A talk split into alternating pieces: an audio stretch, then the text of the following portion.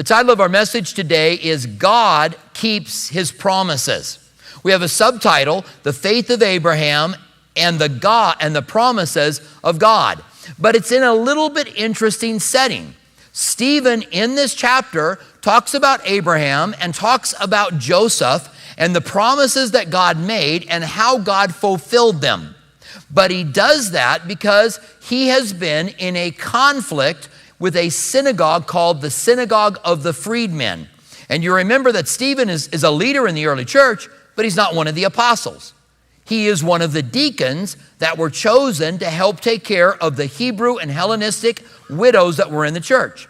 The church in Jerusalem was made up of two different groups Jews who were more Greek, called Hellenists, and Jews who were more Hebrew, called Hebraic. And the accusation came in that the Hebraic widows were getting more of the funds coming in and that the Hellenistic widows were being neglected. And so the apostle said, we, we don't want to leave the word of God and prayer and wait on tables. It's not that waiting on tables is bad. They realized their role was the handling of the word of God. They were the eyewitnesses to Jesus. They needed to give us the word of God. They knew what their role was. And so he said to the group, Choose from among you seven godly men full of the Holy Spirit to oversee this. And, and in their wisdom, the accusation was that Hellenist widows were being neglected. They chose seven Hellenistic men to oversee it. And I love it. It was just like the, the church was like, let's just choose seven guys to handle it. And problem was solved.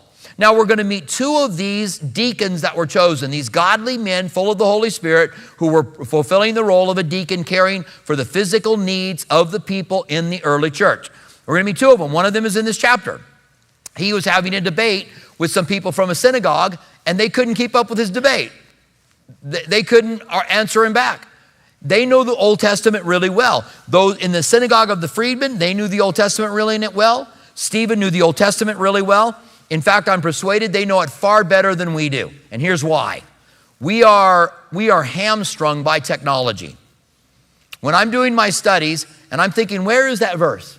Where's that verse? I pick up my phone, I do a search, and I put I quote part of the verse, I say scripture, and it tells me where the verse is. I can then go and do my Greek and my Hebrew study on the verse. I can do whatever I want to do with it. In 1995, I started pastoring in 1985. In 1995, I couldn't do that. When I thought about a verse, I had to look the verse up. I had to use a concordance to remember what word is in that verse. And I'd have to go to the concordance, I'd have to look for the words, and I'd have to find the verse. I could recall scriptures much better in 1995 than I can today. That's not just because of my age with my new birthday, by the way. Some of you guys are thinking that. It's like, it's like when I go to a new town now.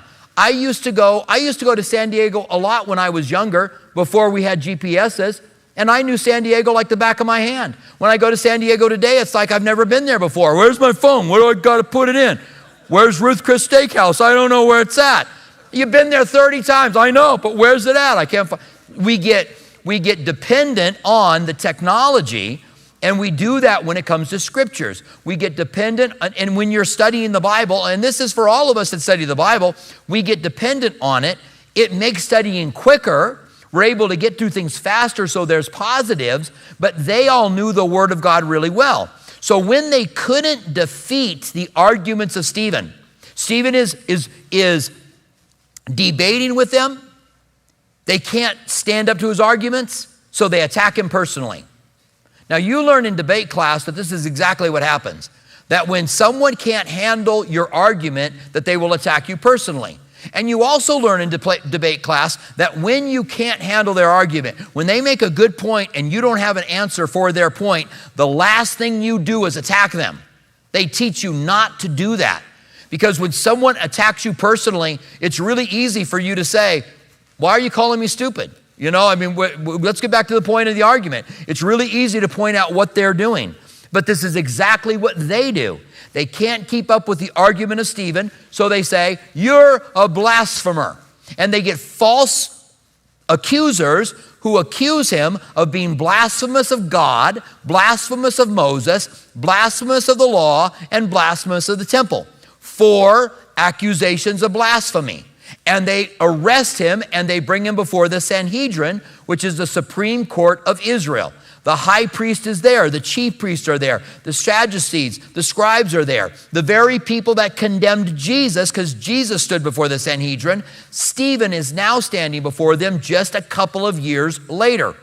And they are, he is accused of blasphemy on these four different levels. Now, I want to show you this. This we read last uh, two weeks ago. This is Acts 6 11 through 13. And I'm going to point out the four different accusations of blasphemy in this.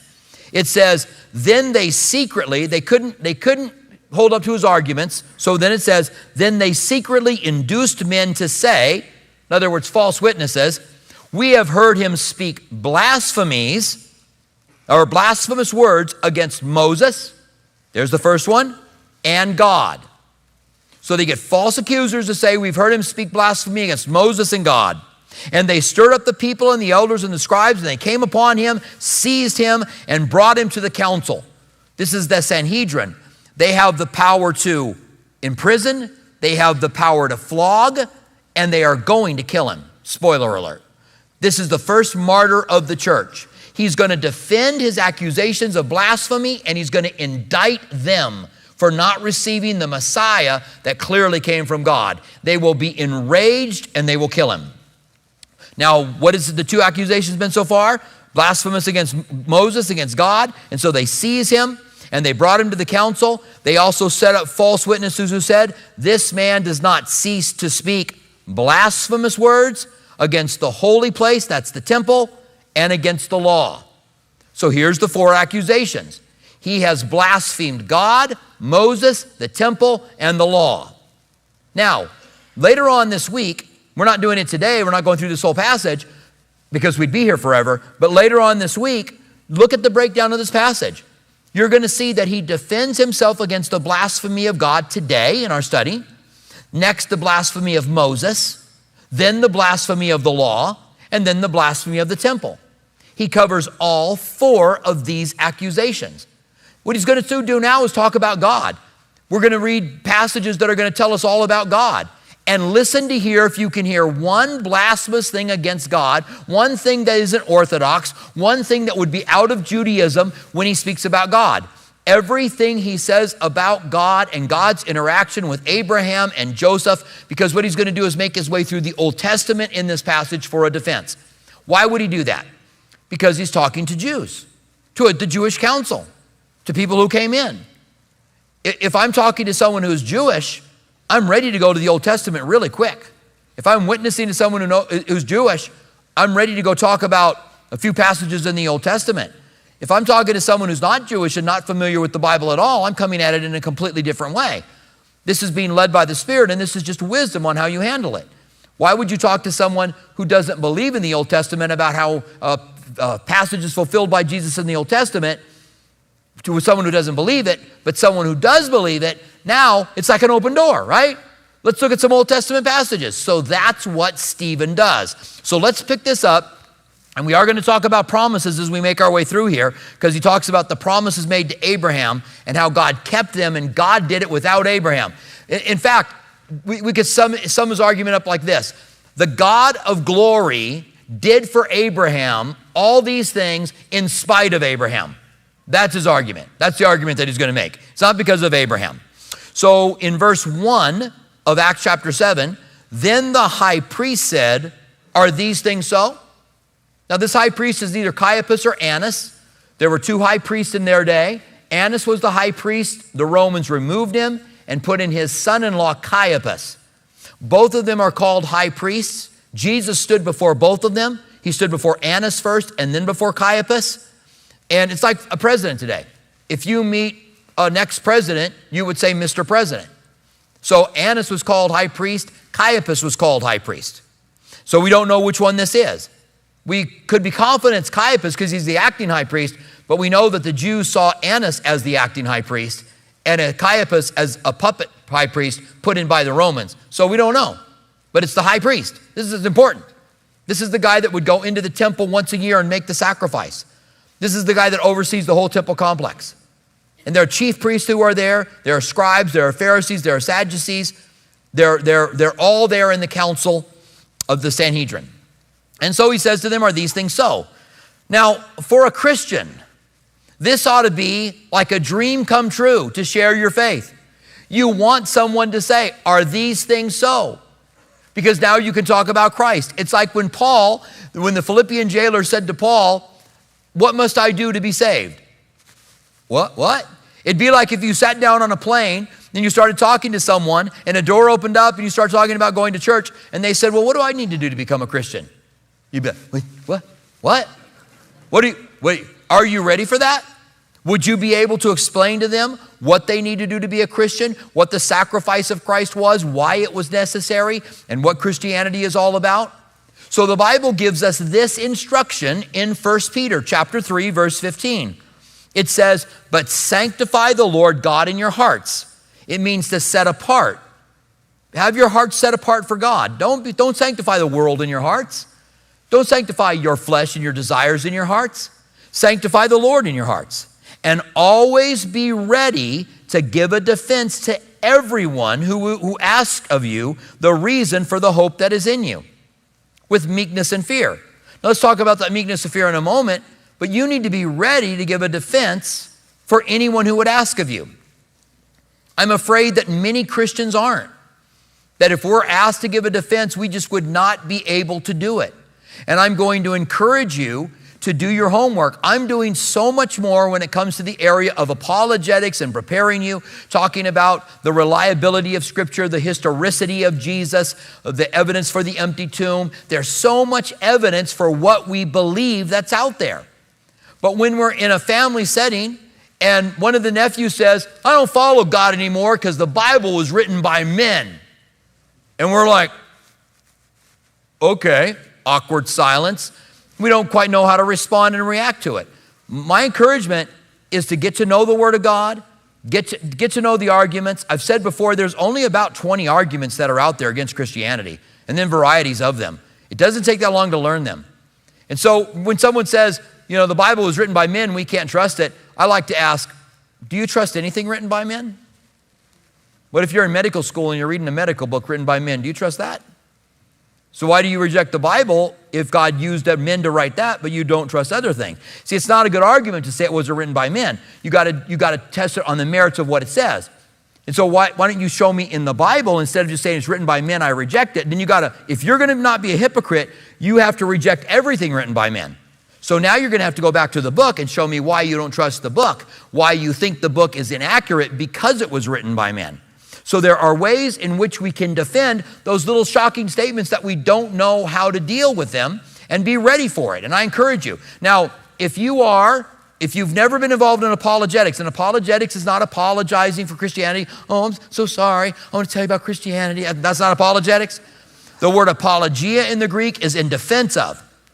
So if I had a sentence in the Greek, this man came at my wife and I defended her. It would say in the Greek, this man came at my wife and I, apologia, I defended her. I would use the word apologia, that's what it is. So, what you're doing when you are involved in defending, that's the word here, uh, be ready to give a defense of your faith, is the word apologia. Be ready to give it.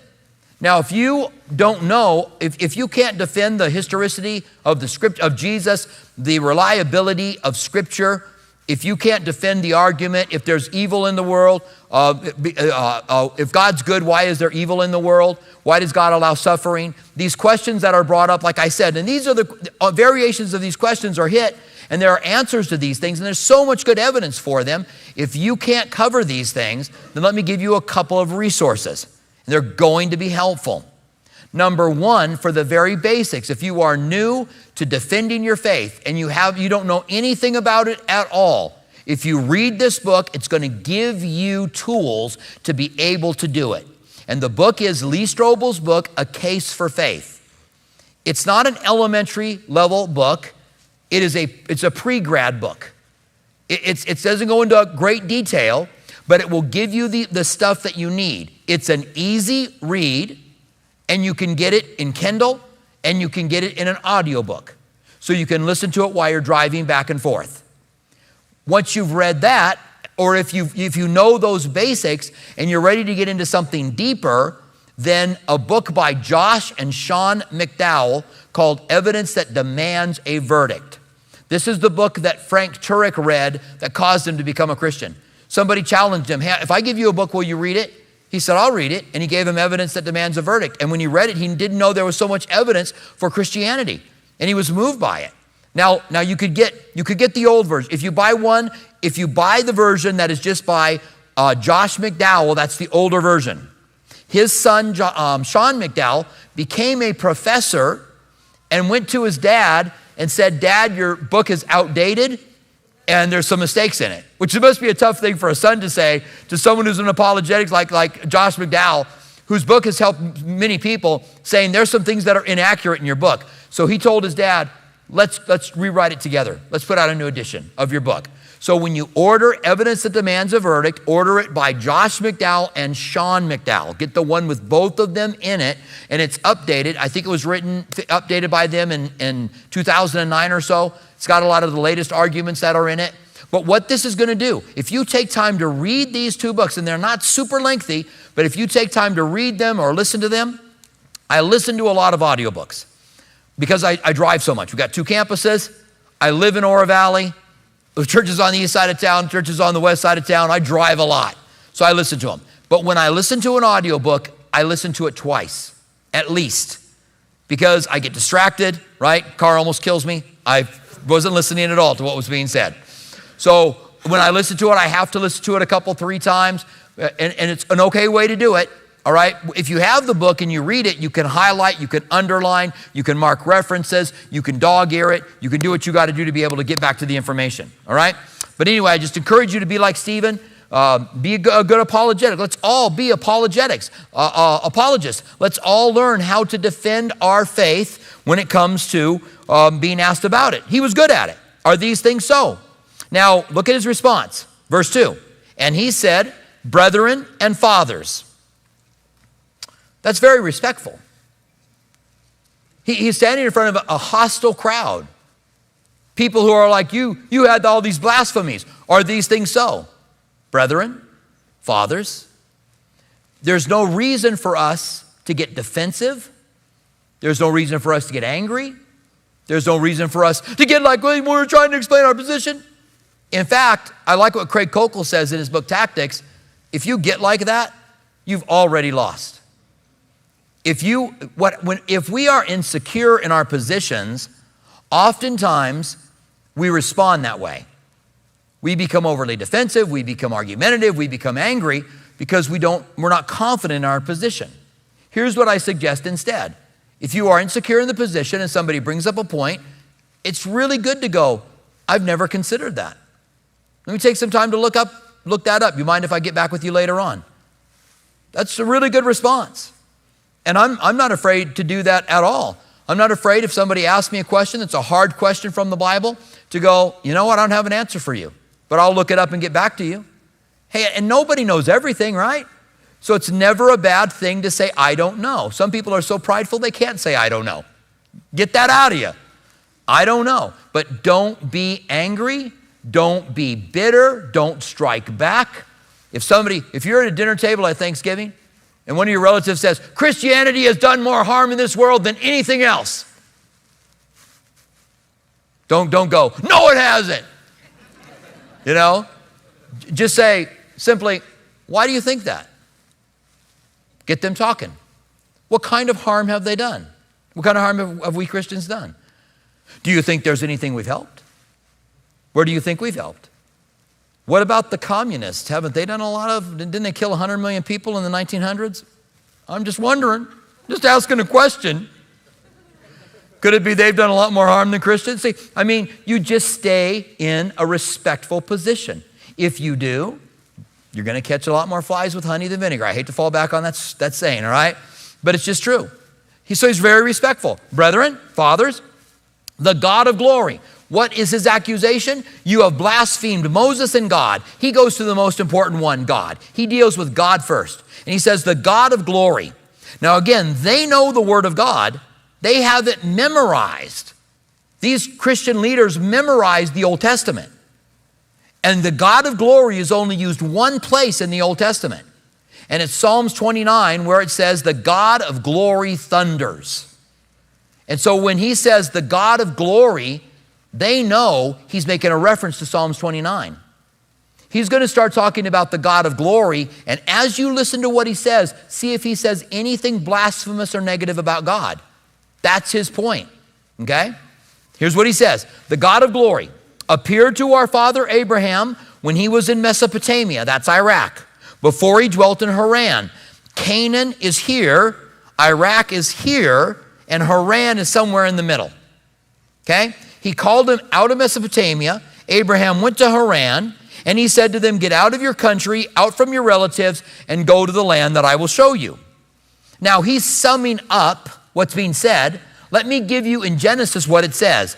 Now, the Lord said to Abram, Get out of your country, that's one, from your family, that's two, from your father's house, that's three, and into the land that I will show you, that's four.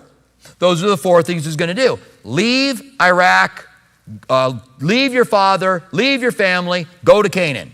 Okay? What does Abraham do? It's really a funny study if you do it. We're not going to do it today, but it's really a funny study. He, uh, he, he leaves Iraq and goes to Haran. And he takes his dad and, and his nephew Lot with him. So he did one of the three in the beginning. and this is our father of faith. God tells him four things to do, and he's like, I got one. There I am. I'm in Haran. And the Bible calls him a father of faith. Why? Because faith the size of a mustard seed moves mountains. It's not that Abraham had a great deal of faith because he didn't. We're going to we'll see a couple more points where he didn't have it. So he goes to Haran. Now you say, well, at least he left Haran, right? Well, yeah, let's read that. Um, it says, and he came to the land of the Chaldeans. He came from the land of the Chaldeans. Came out of the land of the Chaldeans. That's four, verse four. And from there, when his father died, he moved him to his land in which he now, you now dwell. He went to Haran until his dad died. And then who is the he in the middle of verse 4 that moved him out? God. He dwelt in Haran, Haran. His father died. He moved him to the land which God would dwell. He's saying the God of glory, when Abraham was disobedient and stayed in Haran, when his dad died there, then God moved him into Canaan. Then he had to bring him down. But he still brought Lot with him, right? You got Lot and Sodom and Gomorrah, that whole thing that happens. So he still hasn't been obedient up to this point. He's only been partially obedient. But God's doing what God has promised to do anyway. He is faithful. So it says then, and God gave him no inheritance in it. Abraham was a sojourner in the land. He was looking for a city whose foundation was built by God, not even enough to set a foot on. But even when Abraham had no children, he promised to give him to him for a possession to his descendants forever. Now we hear that and we think, okay, so Abraham doesn't have any kids. In fact, his name is Abram, which means father. Okay, that's what Abraham's name means.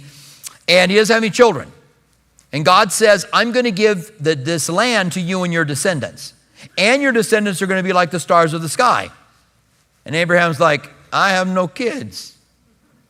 And this one Eleazar is the heir of my house.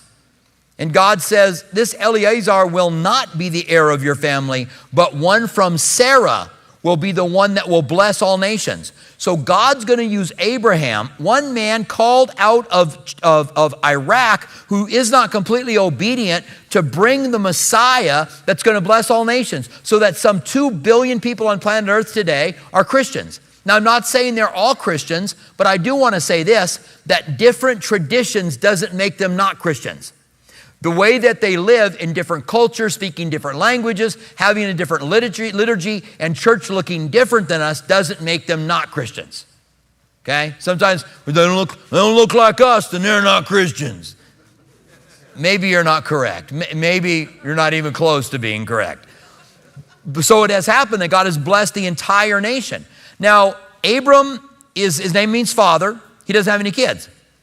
So when people say to him, and he's 75 years old, Abram, um, many, Abram, oh, your name's Abram, father, how many kids you got? None. Okay, Abram. All right, good. So then Sarah decides that they need to help God out. A little bit more time passes, and Sarah goes, Why don't you take my handmaiden Hagar, go into her, and have a child by her?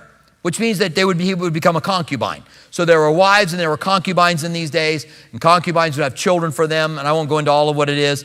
It's sad, is what it is. Um, but he takes Hagar, has a child, Ishmael, by him, and then God comes back to him and says, Your wife Sarah is going to have a child. And he goes, Oh, that Ishmael may live before you. And God says, No, but the promise of child shall be through Sarah, and I'm going to change your name. Abraham now was able to say, What the people that's come meet him and say, What's your name? Father, how many kids you got? One. His name is Ishmael. He's right over there, cute little kid. That's my, that's my kid. So God says, I'm going to change your name now. Sarah's going to bring the child forth, and I'm going to change your name now, and your name is now going to be Abraham, father of many. So the next time somebody met him, what's your name? Abraham, father of many. How many kids you got? One. right? Didn't help him at all. But God was going to bring that child there. Now, what did God do to Abraham? God made him wait until he was 100 years old. And the Bible says his body being dead. I'm not going to tell you what that means. You figure it out on your own. All right? And, and Sarah passed the age of having children. God does the miracle. Why does God wait to bring us our promises so often? Why doesn't God answer our promises right away? I wish He would. You probably wish He would. But God wants us to trust Him and live in faith. And God knows you need struggle, you need difficulties. There's a passage that says that God didn't drive out all of the wild animals of Canaan because it would have been bad for them. There were lions and bears in the land of Canaan when they moved in. By the time of Jesus, there were no lions and bears, they'd all been taken out. But it took hundreds of years to get rid of the lions and bears. Now, I don't want to, I shouldn't say I don't want to live in a place with lions and bears because God will send me someplace with lions and bears. I don't really think that. I'm just saying. I don't really want to have to worry about being out on my porch and having a bear come and attack me. I don't want to worry about walking through a forest and having a lion. Ah, there's a lion there, and, and coming out and fighting against me. But God knew they needed it. They needed character. Difficulty brings character. When you get a small tree in the middle of a protected area where no wind blows at all, the tree stays small and never gets strong. But put a, put a tree up where it takes the blunt force of the, of the storms and of the wind, and it's got a good water source, and that tree will become a strong tree that will be stronger than any other. And when we go through difficulties and hardship, God is working in our lives to make us strong so we can stand strong. God did that to Abram. He's our father of faith. And when, when, when God came to Abraham at one point and said to him, um, I'm your exceedingly great reward, Abraham. That's a great statement, isn't it? That God would say to me, Robert, I am your exceedingly great reward. The God, the creator, it should have been like, God, I'm blown away. But Abraham said to him, I don't have a child. What are you going to give me? and God said, Come outside. And you might think something else was going to happen when he was like, Get outside, Abraham. Come outside and look at the stars in the sky. I'm going to make your descendants like the stars of the sky. Can you count them? You won't be able to count your descendants. Now, not only are the Hebrew people the descendant of Abraham, but most of the Arab people are. Not all of them, but most of the Arab people are. On this planet, you cannot number the people that are descendants of Abraham. And God waited till he was a 100 to give him uh, Isaac, the pro- promised child that the Messiah would come through. But God did it all, and that's, point, that's his point. His point is God did it, God did it, God did it. Let me read this to you. Genesis 15, 5, 7. I want you to notice how many times God says, I will. And uh, let me see, is that the one I want? Um, no, I want, um, sorry to the media team. Uh, Genesis 12, 1, 1 through 3. Now the Lord said to Abram, Get out of your country, from your family, and from your father's house to the land that I will show you. Then listen to how many times God says, I will. I will make you great. I will bless and make you a great nation, and you shall be a blessing. I will make those who bless you. I will bless those who bless you. I will curse those who curse you. And in all the families of the earth will, in you, all the families of the earth will be blessed. So Abraham departed as the Lord had spoken to him, and Lot went with him. Now, this is when they're leaving Haran, but God said, I will, I will, I will, I will. Where is the blasphemy? Where is Stephen blaspheming God? All he's done is say, the God of glory. And despite the fact that, that Abram had problems, God used him. Well, we get another one like it. This one is in verse 6. But now he spoke in this way with the descendants would dwell as foreigners in the land, and that he would bring them into bondage and oppress them for 400 years, and the nation to whom they will be in bondage, I will judge, God said. So they're going to go into bondage for 400 years. That's Egypt. Now, now it's going to go really quick. And like I said, we're not going to get stuck in the minutia because that's not the point. The point is that God's doing it. God's going to bring them into bondage, but God's going to judge the nations that brought them there. And after that, they shall come out and serve me in this place. Then he gave him the covenant of circumcision, and Abraham begat Isaac and circumcised him on the eighth day, and Isaac begat Jacob, and Jacob begat the 12 patriarchs. These are the 12 sons of David representing the 12 tribes of Israel. Verse 9 And the patriarchs, becoming envious, sold Joseph into Egypt. Now, the first point was Abraham was not completely obedient, but God did everything God was going to do, even without complete faith and complete obedience. No blasphemy there. Now, Joseph has his brothers sell him into slavery. We're not I'm so tempted just, just to teach this passage next week and talk about it all, but that's not the point. The point here is that God works with Joseph. Joseph is treated poorly by his brothers, an evil act to be sold into slavery because of envy. He finds himself a slave in Egypt. And what does it say? But God, the middle of verse 9, but God was with him and delivered him out of his troubles. Is there blasphemy there? The, the brothers were wicked, sold him into slavery, but God delivered him. God did it. And it says, out of his troubles, and gave him favor. God gave him favor and wisdom in the presence of Pharaoh, the king of Egypt. And he made him governor over Egypt and his house.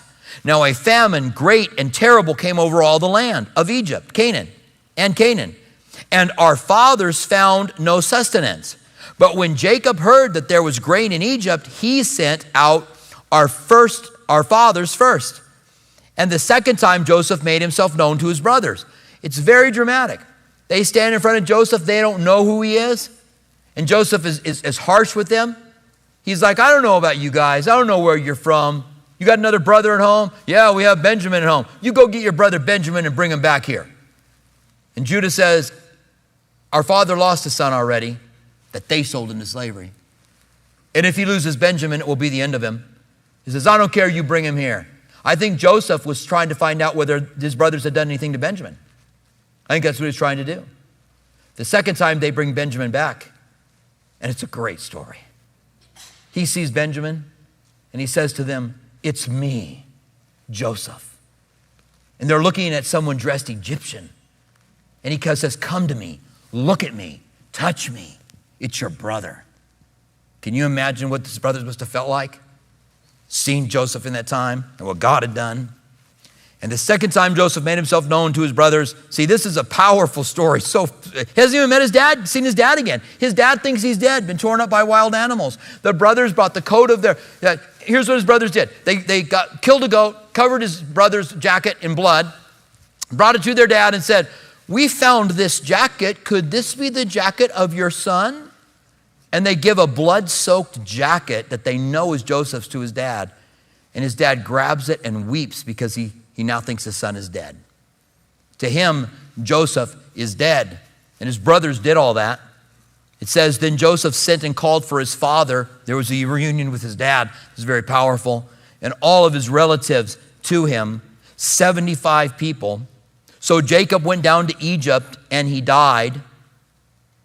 He and his fathers and when they carried back to Shechem, laid the tomb uh, that Abraham brought for a sum of money, and the son of, of Hamor and the son of Shechem. So when Jacob died, they carried his body back and they buried him in Canaan, and then they became slaves in Egypt for 400 years. God did that, then God judged them, and now God's going to bring them out by the hand of Moses. Now, what is the second one, second blasphemy that you think he's going to defend himself against? Moses. That's what we're going to pick up next week. Now, he has said nothing worthy of blasphemy about God in any of this. He's talked about what God did. He called him the God of glory. He talked about what he did, and he has given them evidence that he sees God the same way they see God. He has said nothing blasphemous about it. In the next, hopefully next week, we can cover all the next three of them. We'll see. Maybe we'll cover one at a time and be a really long time in chapter seven, but who knows? But when I think of the promises of God, and this is what I want to leave you with, when I think of the promises of God, and I think about Abraham being 100 when he finally got the promises, past the age of being able to have children, his body being dead, and yet he has children. I think of the promises of God, they are faithful. Number one, I'm going to give you four promises. Number one, Jesus said he will never leave you, he's with you. Even if it's difficult now, even if it's a dark season, he's with you. Matthew 28 20, teaching them to observe all the things I command you, and lo, I am with you always, even until the end of the age. God will guide us. Proverbs 3, 5, and 6, and this is conditional. Trust in the Lord with all of your heart, lean not on your own understanding. In all your ways, acknowledge God, and He will direct your paths. I don't know what to do. I don't know what to do here. I don't know where to go. I don't know if I should take the new job, move to a new town. What should I do? How do I handle my children in this situation? Trust in the Lord with all of your heart, lean not on your own understanding. In all of your ways, acknowledge Him and God will direct your paths. That's conditional. Instead of trusting in yourself, you trust in God, and God's promised He will lead you. I love this one God will forgive us. This is 1 John 1 9. If we confess our sins, He is faithful and just to forgive us our sins and cleanse us from all unrighteousness. There's not a genuine Christian in this place that hasn't gone to God and said, God, could you forgive me again? I'm sorry again. Lord, one more time, if you forgive me, I'll never do it again. And stop praying that. Pray, God, forgive me and help me to never do this again. Start praying that. Look for His strength. You'll learn that in, that, that in your weakness, God is strong. Why would God allow us to struggle with certain sins? Because God knows that if you were immediately delivered from your sins, if you immediately were suddenly, there was no pride in you, there was no jealousy in you, there was nothing, there was no difficulty, no struggle, anything, your head would be so big you couldn't get it through a door. You would be like, God delivered me from everything, and you bunch of pee wee Christians, let me get my head through the door here. I got to figure out how to do that because I got delivered. No, God knows we need to be humbled. We need to know that too. We're prone to be prideful, and so God allows us to struggle. But God promised, I will forgive you. If you confess, I will forgive. Some of you need to take, uh, take that promise seriously today. Confess your sins and allow God to cleanse you from all unrighteousness, because that's the second part of the promise. Not only will He forgive you, but He will cleanse you from unrighteousness. In other words, He's going to forgive you of your sins, but He's going to help you overcome it so you don't keep struggling with the same sin again and again and again. Final promise God gave us all we need for life and godliness. We don't need anything outside of this church. We don't need any new kind of philosophy or idea or theology that doesn't come from the Bible. You run into it all the time. But listen to what it says in 2 Peter 1 2 and 3. Grace and peace be multiplied to you in the knowledge of God you're going to get grace and peace the more you learn of the knowledge of God and Jesus Christ our Lord. Grow in the knowledge of God, grow in the knowledge of Jesus Christ our Lord. It says, and his divine power has given us all things that pertain to life and godliness. He's given us His Word. He's given us His Spirit. He's given us fellowship with one another where we can interact and have iron sharpen iron and help each other grow spiritually. His divine power has given us all things to pertain to life and godliness through the knowledge of Him who called us by the glory of His virtue. God's given us everything that we need. Now, so much we can learn from Stephen's defense. And some might just say, well, he was just a deacon. No, he's a man of God. You're a man of God. You're a woman of God. You can learn these things. You can be able to give a defense for what you believe. And I encourage you, go out of your way to do the work so you've got it. It's what you need. Let me also give you one more encouragement. This is just extra. guys don't have to pay any more for this. I'm just going to give it to you. There's um, a couple of good apologetics books for kids. There's one by J. Warner Wallace called Cold Case Christianity for Kids. And Natasha Crain has some things that she's put out for apologetics for kids. Get your kids this information now. So when they stand up in front of a professor and the professor says something like, There's all kinds of contradictions in the Bible, your kid can go, Well, in the manuscripts. Your kid can start to correct them, can start to take the things that he's saying in a negative sense, and they're going to know already. They're not learning it from some professor when they get into college. They've already learned it from you. They've been able to look at these things and get a foundation for them. And it's one of the reasons that we're wanting to do this in our Sunday school, our high school, our junior high, our high school, and among us, so we are not duped by the world, because this is the way the enemy's going after it. Stand with me, would you? I'm late. Let's pray. I know that's shocking. Let's ask God to, to apply this to our lives. Father, thank you so much for your word. It really is rich and deep and powerful and meaningful. What an amazing thing that we see Stephen giving his defense on the blasphemy of God by showing, I don't blaspheme God at all. I believe the same thing about God that you have believed. I've never said any blasphemous thing about him. Thank you, Lord, that we get that and the rest of his defense throughout this chapter. And we pray now that your Holy Spirit would help us. And I pray for those that are here that have never made a commitment to you, that you would speak to their hearts, that they would make a commitment. In the name of Jesus, we pray. Amen.